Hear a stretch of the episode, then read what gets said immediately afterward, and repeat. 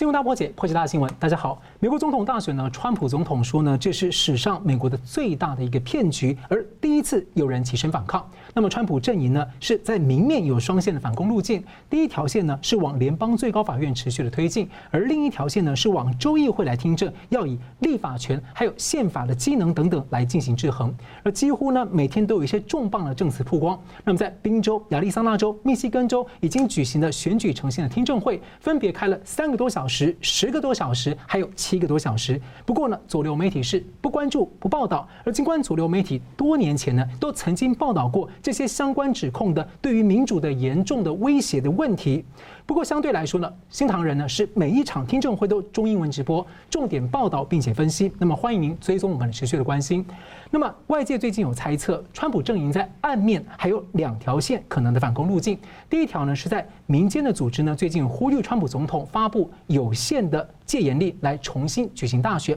那么第二条线是会不会出现军事审判的可能？这涉及到之前呢，美军情报界呢最近2名的退役中将指称美军突袭了 CIA 在法兰克福拿下的这个投票机的数据伺服器。也指证说，中共和伊朗等境外势力呢介入操控这次的美国大选。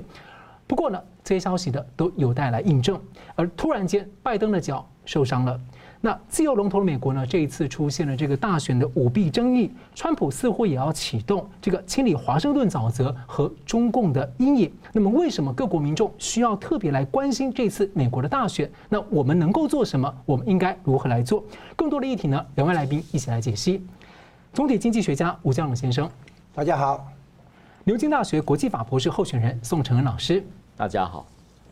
好了，这次今天的讨论是比较沉重也不容易的啊。这个美国总统大选呢，其实是由这个各州的选举人来选出。那么其实呢，美国的宪法是明文规定，选举人其实是由州议会来授权任命。那么宾州、亚利桑那州的议员呢，都已经提案要求州务卿撤回对这个有争议的选举结果的认证，在调查完成之前不可以进行认证。那么呢，不过在共和党控制的这个宾州的议会啊，在12月1号呢就届满了，到明年1月才会形成一个新的议会。因此他们尝试收回任命选举人权利的这样一个修法途径，似乎是机会渺茫，尽管通过了相关决议。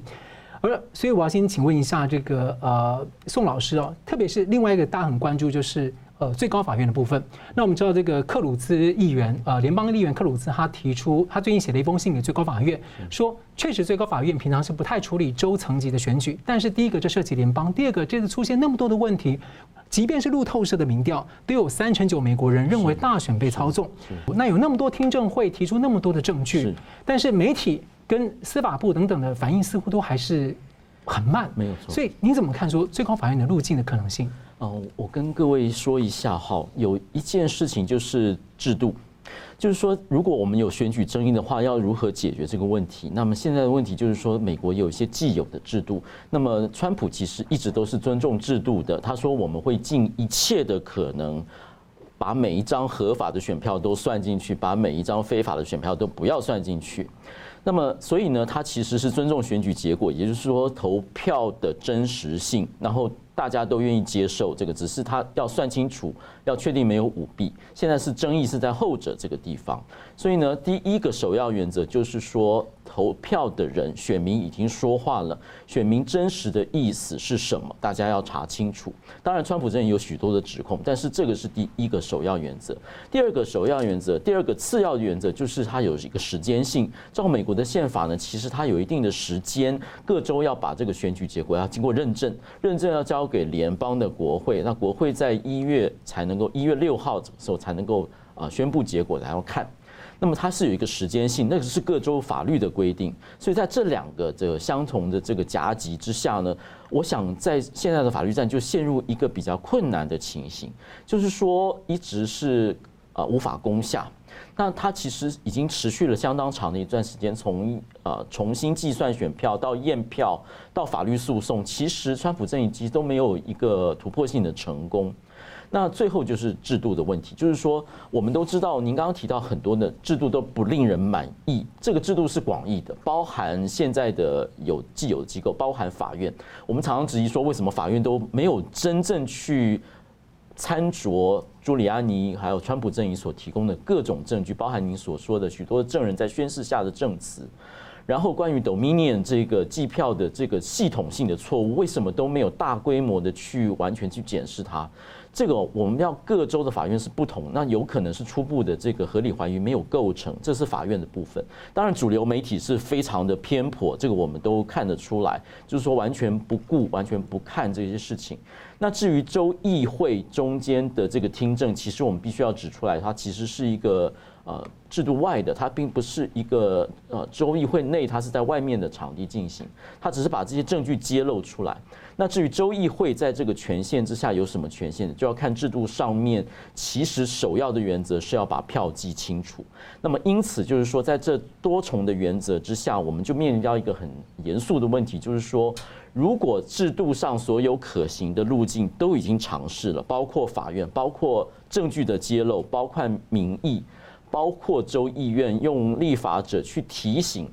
然后包括克鲁兹去让最高法院能够介入。当然，最高法院在制度上面它是有限制，它案件到他的身上，到他的这个前面，他才能够决定他要不要管。所以在这个制度之下，我们是不是要尊重制度？然后说，在这制度之下，我们尽可能把所有可能的这个 avenue， 所有可能的这个途径都试过了，尽力就好。然后呢，结果呢，交给选民。今天呢，川普绝对不会白白做这些工作，因为美国的制度真的是千疮百孔，包括选举制度中间的投票规则，包括邮寄投票，各种他的指控其实都是相当有道理的。所以我们现在面临一个关卡，就是说，在这个制度的紧绷之下，我们是不是能够尊重在制度之下尽一切所能，后面得到的最终结果，不管这个结果是不是令人满意，还是说我们要在制度以外再做一些事情？所以我觉得其实已经到了这个关卡。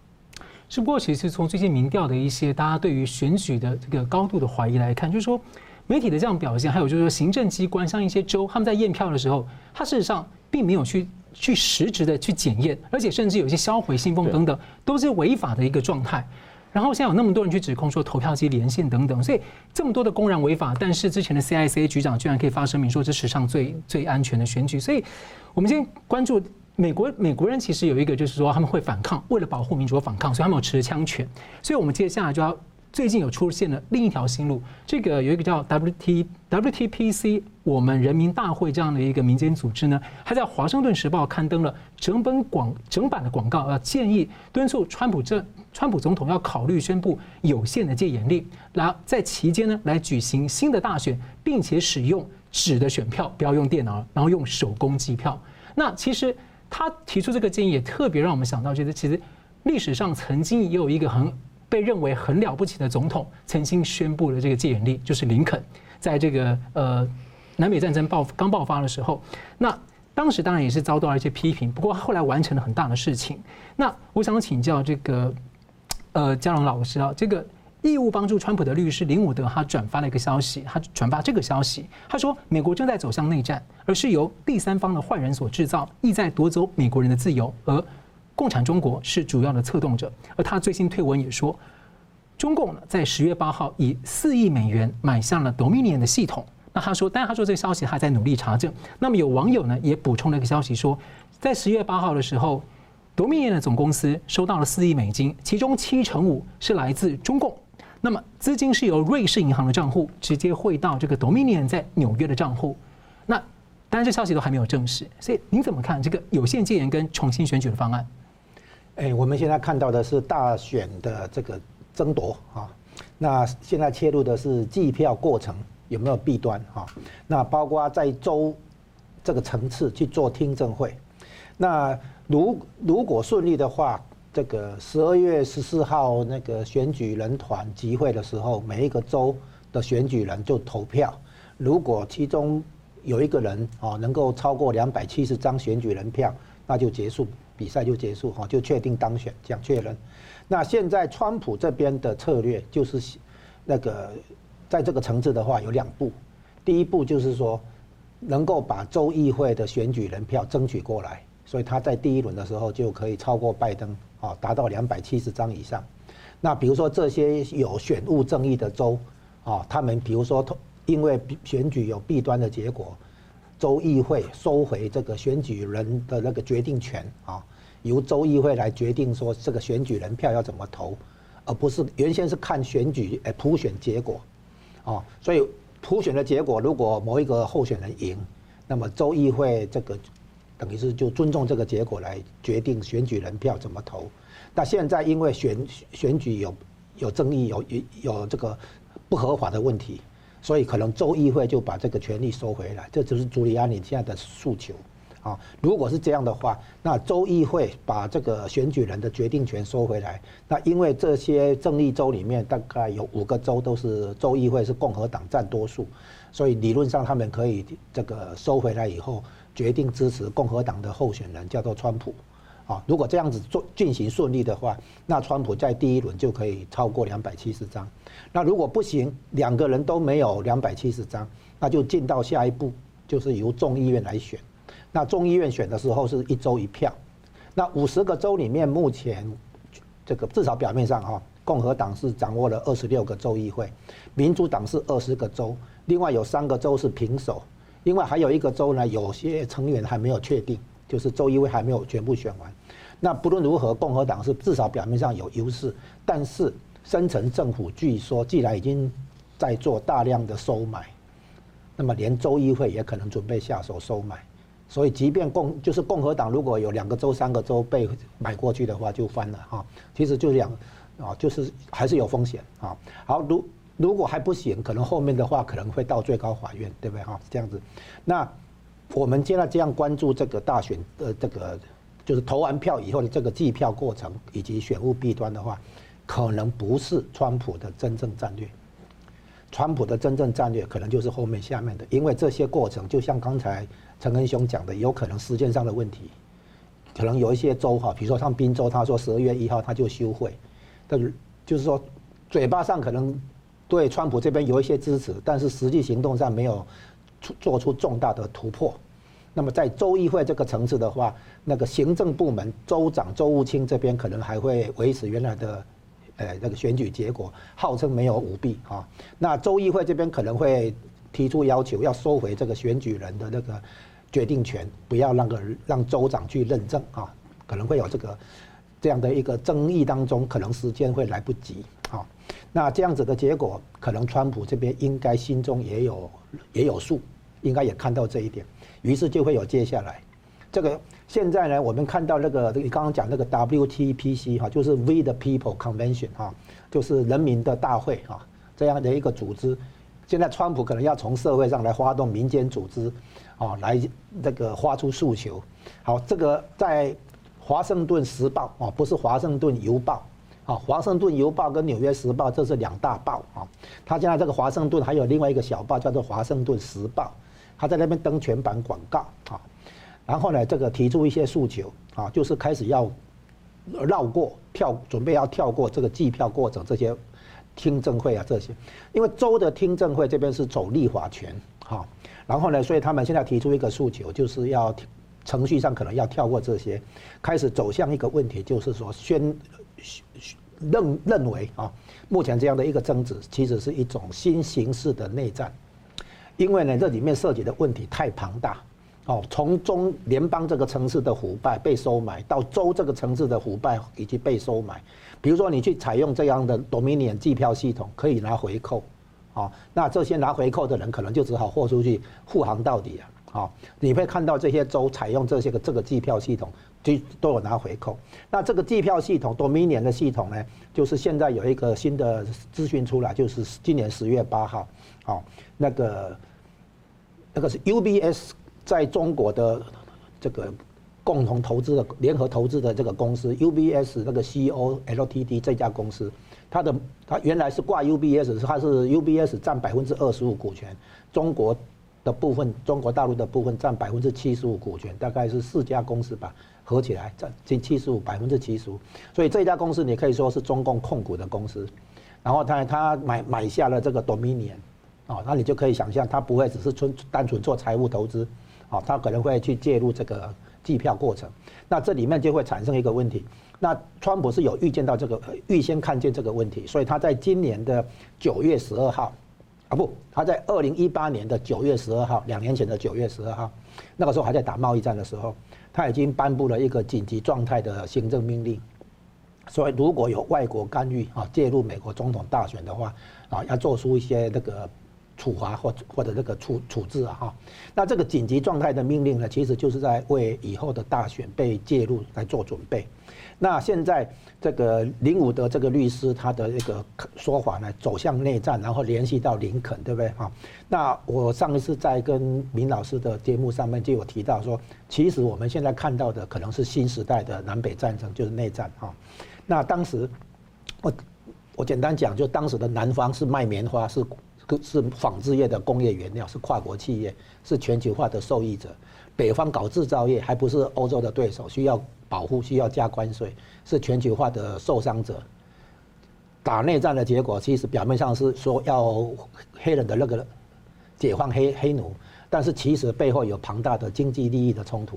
结果内战打下来的时候，林肯当时也做了很多非常处理哈，包括那个戒严啊，包括那个把一些媒体抓起来，或者把最高法官那个首席大法官也抓起来，什么，他也做了一些非常的处置啊。然后他的名义就是他要维护宪法。他维护美国的这个联邦宪法，所以做了一些非常的处置。那川普这个时候他也面对这个问题，其实这几乎是等于是我们新时代的一个内战。那这个内战的时候也还卷入外国干预，所以他变成我把它说为一个综合体，就是新时代南北战争加日本偷袭珍珠港，只不过这一次日本的角色由中共取代而已。透过这个 Dominion 计票系统对美国发动偷袭，要把合法的选举结果把它推翻掉，推翻美国的这个合法这个政府，所以这个东西的话，等于是内部有人叛国啊，就是说那个这是那个叛国又变成内战，内战的话加上国外势力的那个介入跟联系，所以这变成一个什么综合盘，南北战争加这个日本偷袭啊一样子，现在是中共偷袭一样的。那这种情况下，所以林伍德现在已经开始慢慢的在转变事情的性质了，就是说重点已经不是大选本身的这个计票的这个争夺了。现在已经是要把问题提高到国家安全层次，紧急状态，然后在紧急状态之下，总统的变成战时总统的战争时期的总统的权利，那他就可以做的事情就多了。所以现在是一步一步往这个方向去推，而不是在那边算谁选举人票你几张我几张，这个小意思啊。现在很可能的情况就是那个有限度戒严，就像你刚才说的哈，有限度戒严，然后呢把这些繁文缛节慢吞吞的这些程序缩短。因为如果走军事法庭的话，就是我们提到说那个鲍威尔律师他是跟川普部分切割，是因为朱利亚尼这边是民事，他现在要走的这个是刑事，而且他注册登记的是可以登记这个军事律师去走军事法庭，军事法庭才能够就是快速这个做出反应哈，而不是那个像一般的这样子要1审、2审、3审的很冗长的时间。所以呢，现在早就在布局，说是要走军事法庭，走戒严，然后来应对这种外国势力干预，要来推翻合法的美国政府这样的一个层次。所以这个层次呢，已经超越大选的这个计算哈。好的，所以其实看起来的话，这个局势就是说暗线的部分，虽然说因为这些指控非常的重大，而且需要更多的证据，需要更多的人民把东西透露出来，能够让这个东西在社会上让大家被理解，如果它是真的的话，而且需要接受严格的检验，所以这还是需要值得观察。那我们稍后呢继续回来，特别是最近这个美国的司法部长受访有一个表态，不过呢后来司法部又澄清说，其实他们对于大选舞弊的调查呢还没有结束，媒体的报道是错误的。我们稍后回来继续讨论。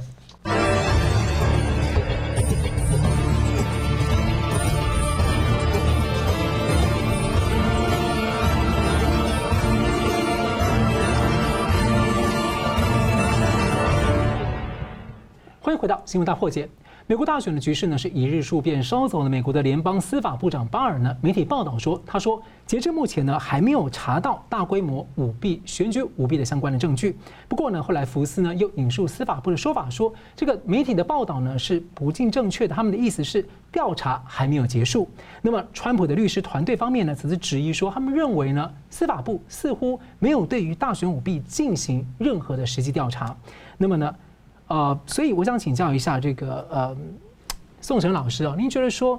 司法部在这一次的表现，就是因为如果说你认为你有那么多的证据，就是这些证词他们都宣誓在这些州议会，媒体也报道了，事实上你的联邦检察官你之前下令调查，他们其实可以去介入，可以去起诉或可以调查，那联邦处理的案件就直接可以有机会直接进到联邦的最高法院，他为什么没有处理？一到现在目前一个案子都没有。您说的那个媒体司法部的澄清是正确的，我听了巴尔的这个亲口的这个证词哈，他的访问他其实并没有把话说死，他说是截至目前为止没有出现大规模系统性舞弊的这个证据，那么目前调查的呢都是只有数千票的这个规模，并没有办法改变选举结果。他其实特别还提到 Dominion 的事情，就是有他注意到这个指控，就是说有所谓计算软体造成系统性的整个的偏误跟整个大规模灌票，他其实说，其实针对这一点，联邦司法部呢并没有发现足够的证据，但他其实并没有排除说调查一定在持续，而且呢，其实调查已经进行这件事情呢，如果我们去看前情，这件事情原来是在大选刚结束的时候。川普命令司法部去进行调查，而巴尔也写了一封信给所有的检察官说，目前可以来针对选举舞弊进行调查。当时民主党是群起抗议的，认为说川普在动用国家资源在做某些事情。现在巴尔这番话好像反而过来说是另外一个阵营的人反而是觉得说巴尔不公平。其实呢，这边也是我刚刚讲的制度的问题，就是说我们相不相信这个联邦基于司法权，就是刑事调查权，去调查大规模的舞弊，这是犯罪，这样子一个权限。而这个权限其实启动的是川普政府，然后启动的是巴尔，所以巴尔的没有否认说这个调查一直在持续，只是现在还没有发现他。而且照前情呢，其实巴尔是相当支持川普的，一直是非常支持川普，包括在这个竞选的期间，他也是明文的，就是公开的说，邮寄选票这样大规模的用邮寄的方式会有舞弊的争议。他其实在这一点上面都是跟川普阵营是站在一起的。但是我们必须要看联邦的司法调查其实是刑事的，那么证据到哪里就说话到哪里。那么目前就是说呢，现在他说目前还没有。那朱利安尼就说呢，其实朱利安尼的否认是有两件事情。第一件事，他认为说联邦FBI 还有司法部其实并没有做真正的调查，这件事情带存疑。因为照巴尔的说辞，其实他是有针对 Dominion 去做调查。那这个东西也许不是我们想象的，是说搜证查扣这类事情，可能就是从电脑上面去查。所以你说他没有这种外显的动作，是不是就没有调查？其实我觉得这个推论有点快。第二个是朱利安尼其实也讲一件事，跟巴尔其实没有冲突的，是说他们现在有很多的证据，他们会坚持在法院中间取得公道。那这件事情是川普阵营一直坚持的，那我们也支持这件事情会在法院中间去做。那巴尔只是说，照联邦的刑事调查权，我们已经做了某些事情，然后我们现在没有发现，就是这样而已。那他也说呢，不影响当事人去法院面前取得公道的这样的一个途径跟这样的一个机会。所以呢，朱利安尼也说，我们知道了，我们会继续的来做。所以从我来看，其实两个东西是不冲突的，也就是说两个是不同的权限，然后两个是相辅相成的。那么目前没有查到证据就没有查到证据，那就是说可能就是要做进一步的努力，比如说是不是计算的主机 Dominion 是不是真的就是有这么多的弊端，它是不是真的有，我们必须要承认哈，这种计算上面的自动的偏误非常难查。老钟，你在追查问一个方面，就是说，对对，像鲍威尔律师，他就直接说这个，他讲了一句话，他说司法部跟 FBI， 他觉得他们的问题需要用消毒水来清洗。那另外一个点是说，司法部跟 FBI 在选前对于亨特·拜登的案件，那个通共门的案件，他态度相对消极。那在选后事实上也没有看到继续的进行，所以也有点让人担心说，因为。也许说他们在担心说，如果川普这个他在，因为时间不在他身上，如果制度走过去了，时间来不及，举证来不及，他可能就也许就输了。在这样的情况之下，他们有人就质疑说，他们是不是有一个自己的政治盘算，所以态度消极？你觉得呢？人性 ？FBI 之前受到指控是在杭特拜登那件事上，其实说叫证据显示，12月的时候他们就取得了这个电脑，就是那个修笔电的电脑，已经把它交给 FBI， 但是6个月都没有动。然后呢，笔电的老板觉得说不安了，到底怎么回事？所以他先备份，然后给朱利安尼。我们这个都知道，所以的确有6个月的消极，但是 FBI 其实并没有。如此的消极，它其实是有分案的。我们有看到那个收据，然后来查封的人，他是属于这个洗钱的这个检察官，所以他其实是有在动的。那么我们现在又回到一个底线，就是说我们相不相信这个联邦司法政府，还是说任何事情只要不合我的意，我就把它当作是华盛顿沼泽？问题是这个司法部长还有 FBI 的 Director 都是川普任命的，然后其实川普。之前对川普也是所谓4大天王或是4个地狱使者之一，也就是他整个在国安团队是一个核心的人物。如果说在某些个案上面选举结果上就说哦他好像没有尽力，或是说他底下的官员没有在华盛顿沼泽中间没有照川普的意思去做，其实这是我们就又逼临到那个危险。我们会不会把这个制度呢，就像这个洗澡水里头婴儿就整个就丢掉了？还是说？我们相信既有制度，它能够办到什么就办到什么。那至于制度不足的地方，我们来改制度，从合法的程序来改制度，还是说只要不合我意都说这是华盛顿沼泽，这是深层政府，这个就是我们现在面临的选择。我们指控要有一个限度。是，那金融大哥怎么看？现在我们看到的这个司法部的问题啊，司法部长他的确速度慢啊，低于川普的。期待对不对啊？那其实这个问题跟我们知道的那个 CIA 的这个事情有关系了哈。我们讲一下，就是开票当晚，就据说川普是跟一些人啊，在艾森豪大楼下面的军事情报中心那边观看开票结果。那军事情报中心可能在很多地方有装那个监视器或干什么监视那个开票过程。所以很多所谓的作弊哈，现场的时候，其实川普也看到一部分了啊。那之后呢，开票完没几天哈，他就把国防部长免职，然后那个代理的人呢是 克里斯米勒哈，克里斯米勒，他其实是以前反恐的特种部队的啊带兵出来的，然后他来带他那个陆军的经验很丰富了哈。他来代理的结果呢，他底下有一个子弟兵哈，就是所谓的305情报营。或者特种部队哈，就派到德国的法兰克福，要去收缴这个那边的数据中心的伺服器。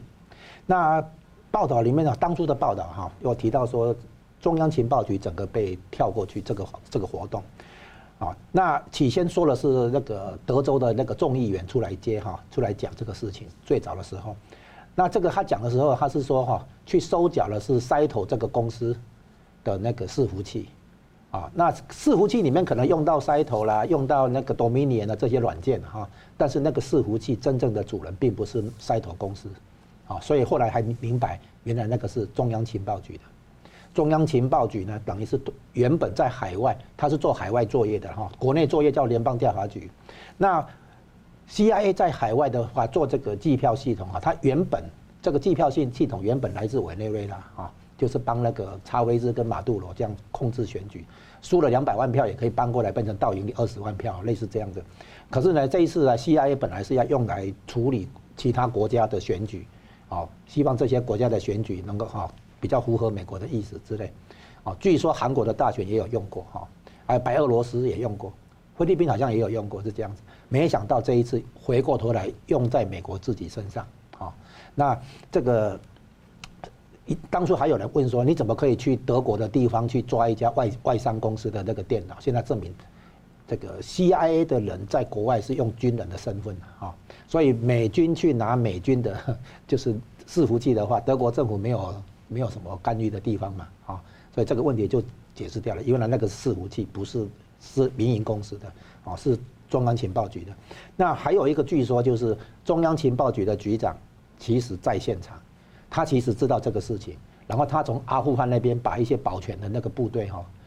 调到那个法兰克福的数据中心去防守那个伺服器，那可是呢被特种部队攻下来，所以最后是特种部队拿到那个伺服器，但是交火过程中有伤亡，特种兵听说死了5个人 ，CIA 这边有死了一个准军事人员，然后局长本人有受伤，然后受伤以后送回来，就是好像现在羁押在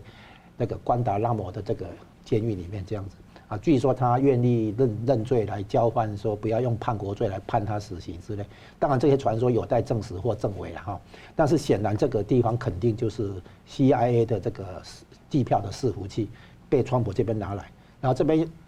同时配合的，马上这个事情以后，马上就有一件事，就是那个鲍威尔律师声望很高的那个律师，被川普的律师团队切割。好，那切割的意思本来是说哦，因为大家那个捐款的时候，有时候是捐给川普，还是捐给这个鲍威尔律师这边，有时候干脆分开，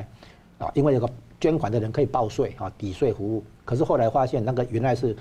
朱利安尼这边啊是民事的。然后呢，鲍威尔那边的其实是刑事的啊，所以分开处理。最后又爆出一条，原来鲍威尔律师注册军事律师，他可以上军事法庭。那这你想想看，如果鲍威尔不是川普团队的话，你一个个人律师来打诉讼的话，那你凭什么去拿到从 CIA 那边拿到的伺服器？那应该属于国家的吧？好，对，我这边补充一下，因为这个11月底的时候，这个美国军情领域的2个资深人物，就是一个退役中将麦金尼，还有前白宫国安顾问退役中将这个佛林，他们受访时，他们就解密说，传闻的那个就是海怪，一直大家讲的海怪，其实就是美军的305情报营，他是负责去监察这个有没有可能别人用这个什么软体来攻击这个美国的选举。那他监察到有这几个摇摆州在大选期间，刚好他们的数据都不寻常连向海外，因此就有后续的这个11月的这个陆军特种部队去突袭法兰克福这个传闻。那这几场的这个听证会里面呢，也确实有2到3位的证人都特别提到了 Dominion 相关的数据有连到，不管是白帽骇客等等，他们观测到的有大量的数据是连往法兰克福。好，当然这个东西还需要进一步解密，但是他们愿意去宣誓作证，所以这个很有意思说，虽然说这些东西还没有证实，但是现在确实看起来讯息是有连到法兰克福，也就证明说，反向证明说之前 CISA 的说法看起来不尽确实。好，继续。你讲到这个东西，就是在听证会上讲的选举弊端有2个部分。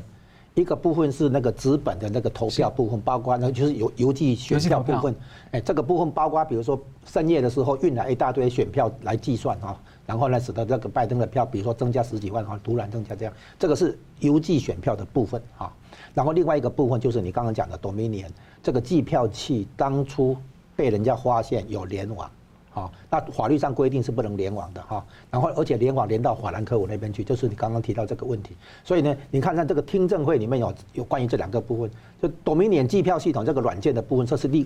一个，然后呢，邮寄选票呢这边有什么弊端，这个是另一个哈，这是不同的。包括邮寄选票里面，比如说那个签名都是同一个签名呢，还是有的没有签名，没有比对签名哦等等，这个是属于邮寄选票这个部分。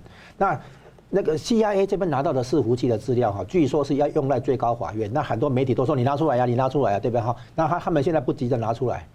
所以呢，司法部也可以说你没有给我，我当然不能宣称有这个大规模，哦，其实他讲大规模有组织有预谋的这个选举作弊，那相当于在推翻合法的美国政府。这个东西参与的人，美国这边的话就属于叛国罪，现在就引出来这个 CIA 之伺服器的问题哈。牵涉到的这个叛国罪，这第一个，所以要用军事法庭那边鲍威尔去进行，这是一个方面。第2个，它的意义很严重的地方就是说，我们现在看到情报系统、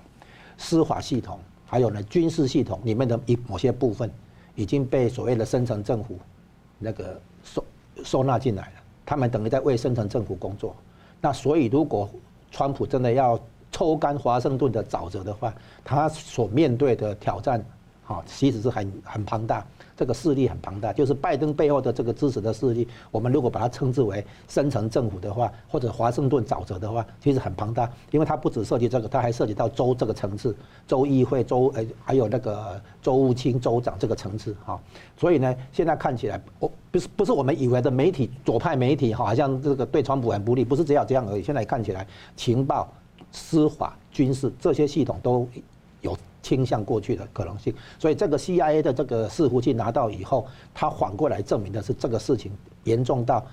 从叛国罪起诉以后，就会涉及到是内战，然后涉及到外国的介入跟偷袭，所以呢，很可能川普最后要启动的就是你刚刚我们已经提到的，就是有限度戒严，然后呢，行使战时总统的那些紧急权利，最高的最高的那个名义哈，就是维持联邦宪法。是。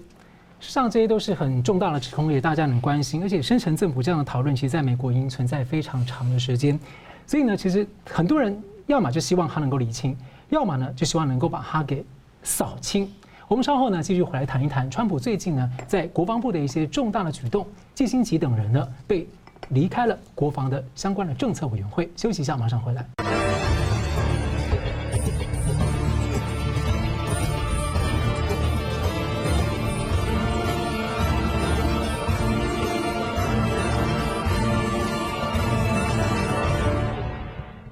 回到新闻大破解，美国的大选呢，这个川普的第一任的任期到1月结束，会不会有第二任还不知道。不过在这之前呢，川普政府的国防部日前宣布要除名国防政策委员会11名成员。那么呢，这对中共来说无疑是一个重磅的信号，因为其中2人呢是尼克森时期的国务卿基辛格，还有克林顿时期的国务卿欧布莱特。那么基辛格呢，推动美国和中共建交，是绥靖熊猫派的一个大代表，被中共称为是老朋友。那么欧布莱特呢，和中共关系密切的这个欧布莱特石桥集团 ASG 的主席。那么克林顿政府呢，1992选上之前他是痛批中共人权，但选后之后很快的取消了这个人权挂钩贸易的政策，给了中共永久的贸易优惠，而这对于中共进入 WTO 后面30年的影响起了非常非常重大作用。所以我们先请教这个宋老师，你觉得这个动作意味什么？那么川普政府是不是在从内部清理一些中共的阴影、影响力，还有这个所谓的华盛顿沼泽？如果它存在，我相信是的。我觉得基辛格跟欧布莱特其实的名誉都不是太好。那么有几个原因啊，当然基辛格您刚刚提到说他的原来的这个1970年代这个想法，所谓联中制俄这个想法，其实已经过时了。这包含到现在其实还有相关性，就是说拜登在选举的辩论会的时候说呢，我们的首号敌人是俄罗斯，而不是中国。那这个就让人说，你到底活在哪一个世界？你到底活在1970年代吗？那我们现在知道俄罗斯的国力，还有它对外的侵略，哈，中国是对，真的是青出于蓝胜于蓝啊！就是说，它不但推行“一带一路”，还有它这个整个运用资讯战、运用所有统战的工具，其实比俄罗斯的对于西方民主的侵略呢，还要更加是100倍。所以，第一个就是基辛格那个观念呢，可能是属于过去的事情。第二个，他后来就是退休之后所做的事情，跟中国的联系实在太深了。他介绍很多的这个生意的往来，然后就变成一个大门神这样子。那所以这个中共联系的砍断呢，我觉得川普是值得做的。欧布莱特也是一样，他的这个退休之后也是在做这方面的生意，包含他所成立的这个 ASG 的这个集团。介绍了很多这个美国的商人去中国投资，并且告诉他们说，就是要遵守中国的法律。这个就跟我们的学校大学签说要什么一中承诺书是一样的事情，或者是孔子学院说，我跟美国的大学合作是因为我要遵守中国法律，所以美国的大学也要遵守。这个都同样的模式，意思就是说，所以造成的结果就是什么呢？美国的商人被所谓合资中间被强迫计转。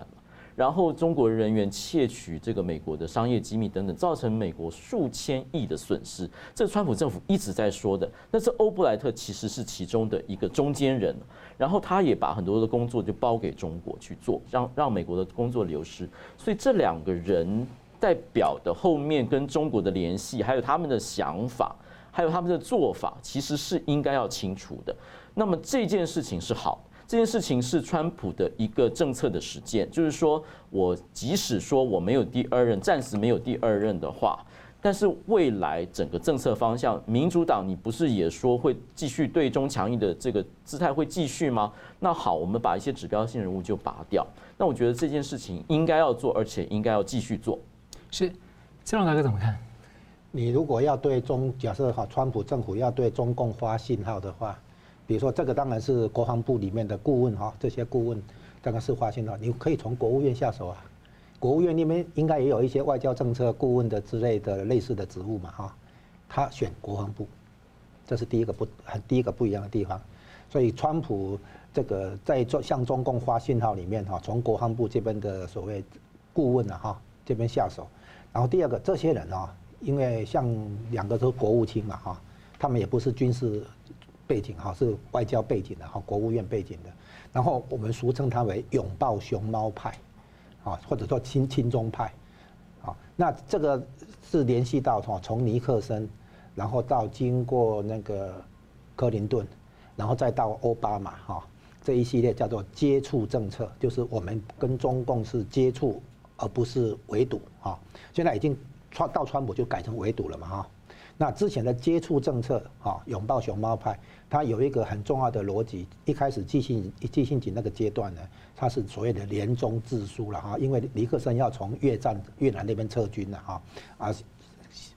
可能跟中共需要合作一下，那所以在这个概念之下，有一个共同敌人叫做苏联哈，以至于到后来，即使雷根时期的话，也是继续冷战哈，对苏联冷战啊，然后呢，在对抗苏联的过程中，美国拉拔中共这样子啊，那这个战略的利益哈，就是基辛格那个第一阶段的那个拥抱熊猫派，他们的重点就是战略的地缘政治的这个利益。然后呢，因为这样的关系，基辛格被中共认为是好朋友啊，老朋友。然后呢，基辛格在卸任之后，啊，到后来苏联解体之后，啊，1991年苏联解体之后，后来的部分呢就变成在克林顿时代了哈，那就开始提出另外一个思维，啊，从地缘政治战略的这个联中制苏转成说，啊，对中国推动和平演变，这叫接触政策啊，希望将来呢经济发展以后。中国的经济走向市场化，政治走向民主化进程，这样子，一直到最后呢，让中共加入世界贸易组织，啊，这个是接触政策的一个必然走的方向，也是它的重要的里程碑。当时呢，因为中国的经济还不具备市场经济地位，所以呢，要求他做结构性改变，他承诺做结构性改变，然后给他15年时间，对，到2016年年底到期是这样子。然后呢，结果呢，中共因为世界贸易组织是市场经济体的国际组织，你必须做一些调整才行啊。因为中共原来的经济体不是，它是计划经济，所以呢，比如说在服务业要怎么样，农业要怎么样哈，然后金融业要怎么样，那个零售业要怎么样，这个东西要符合世界贸易组织的这些所谓行为规则啊。那中共知道它还不具备啊，所以他答应。然后现在呢，那个川普就以这个违背这个承诺做理由来打贸易战开始哈，包括那个刚才提到的那个强迫性技术转让啊，还有呢窃取智慧财产权这些问题啊，这些东西当初都有承诺要改，然后都没有改。那这个部分呢，就是克林顿时代哈，这个其实和平演变啊，改变中国，我现在发现这个可能只是一个表面说辞。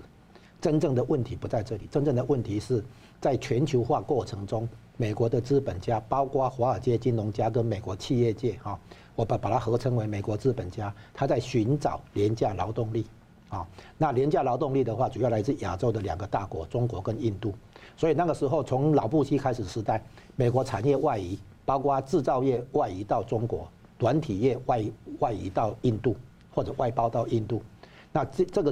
这个过程早就在进行，就是整个克林顿时代都在进行。好，那美国这边就推出资讯通讯产业革命、技术创新，好来维持它的那个经济成长动能这样子。那这个和平演变这个概念是表面上我们希望这样，但是其实它是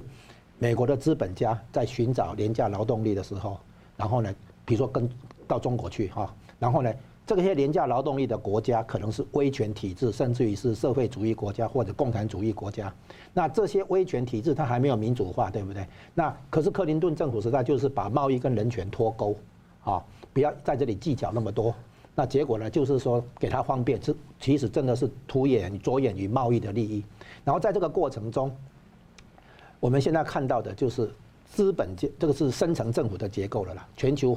派了哈，全球主义的受益者，美国资本家，然后呢去结合中共，中共变成替他们来管理这个中国这边的广大劳工啊，13亿人啊，只要我们14亿人扣除1亿的共产党员好了，13亿人这些广大的劳工啊，然后呢这个效力于国际资本主义体系，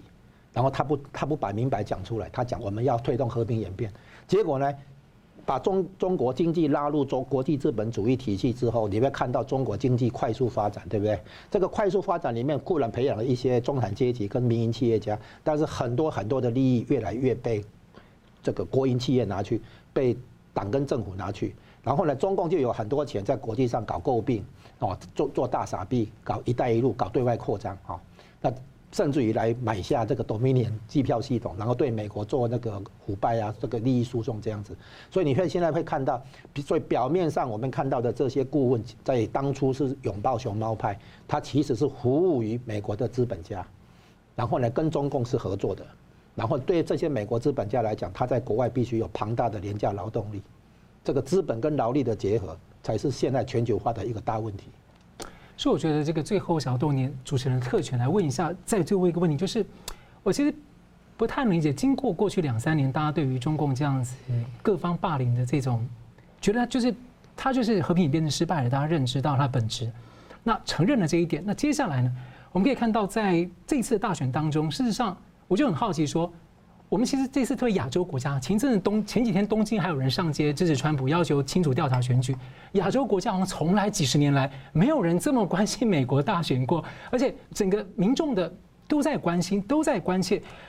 那我自己会觉得，我去看这几场听证会的时候，很多的证词是动辄影响到几十万张选票的。如果他的东西是真的话，而他们愿意宣誓，但是否定他们的媒体，第一个不报道，第二个不关注，第三个你否定的时候你没有实质挑战他。而相关的政府官员在否认的时候，他们也没有进行宣誓。为什么指证的人要他们愿意承受伪证罪的这个压力，但是否认的人不用挑战，不用回应，就这样处理？让我想到一个，就是中国共产党人家常讲一句话：形式的民主，所谓的认认真真走过场。时间不在川普这一边，但是我会很好奇说，在独立战争前影响美国独立的最重要的一本书叫做《常识》（Common Sense）。你跟我讲那么多的规定，但是当你违反常识的时候，人民就要起来寻找真相。所以我想好奇一下，我们身在亚洲，我们身在其他国家，但是美国对我们影响那么大，又是世界民主的龙头，您觉得说这场大选到底我们为什么应该关心？就我自己来说的话，是觉得它违反我的常识，我无法接受。我认为一个违反常识的大选跟没有理性之前，对于未来世界秩序是没有办法维持，会整个动摇。这是我个人看法。想请教你怎么看？我在关心美国大选呢，其实自己在检讨自己 ，soul searching， 然后发现我自己会关心，其实是就是因为要防止中国的渗透。那我们深知我们是受害者嘛，所以我一直强调，我一直尽我的能力说，我们有权来关心美国大选，我们有权要热情的关心，不是说我们要干预别国事务，不是这样子，是因为我们身历其境，我们已经经过了。正如萧美琴一直讲说，你们现在所看到的中国渗透这些所谓压制性的外交，我们已经受了10几年了。我们已经受了10几年，所以现在就是说，我们知道我们走的回头路，希望美国人不要再走。然后呢，所以我觉得说，每个人都其实是有正当理由可以关心美国的大选。那吴老师怎么看？我们现在要注意到全球化的话，把很多国家都卷进来。那我们现在看到的是全球化的产生的弊端或者它的偏差，好，包括这个社会的撕裂。就是经济成长的跟技术创新的很多成果被社会精英拿去，社会底层的就业机会外移，然后工资成长那个停滞。在你看工业发达国家当中，美国、欧洲、日本啊，甚至于韩国、台湾都看到这个现象，就是底层的就业机会哈，这个流失嘛哈，社会撕裂。有钱的人越来越有钱，然后没有钱的人就是停在原地，甚至于堕落，所以你就会发现社会 M 型化。所以呢，现在这个全球化的偏差，就是由资本家去结合威权政府，在第三世界找到廉价劳动力这么一个路线，而不是我们原先以为的接触政策。美国对中共的接触政策失败，是因为没有看到中国这边的经济成长，反而壮大了这个独裁的政府或者专制的政府。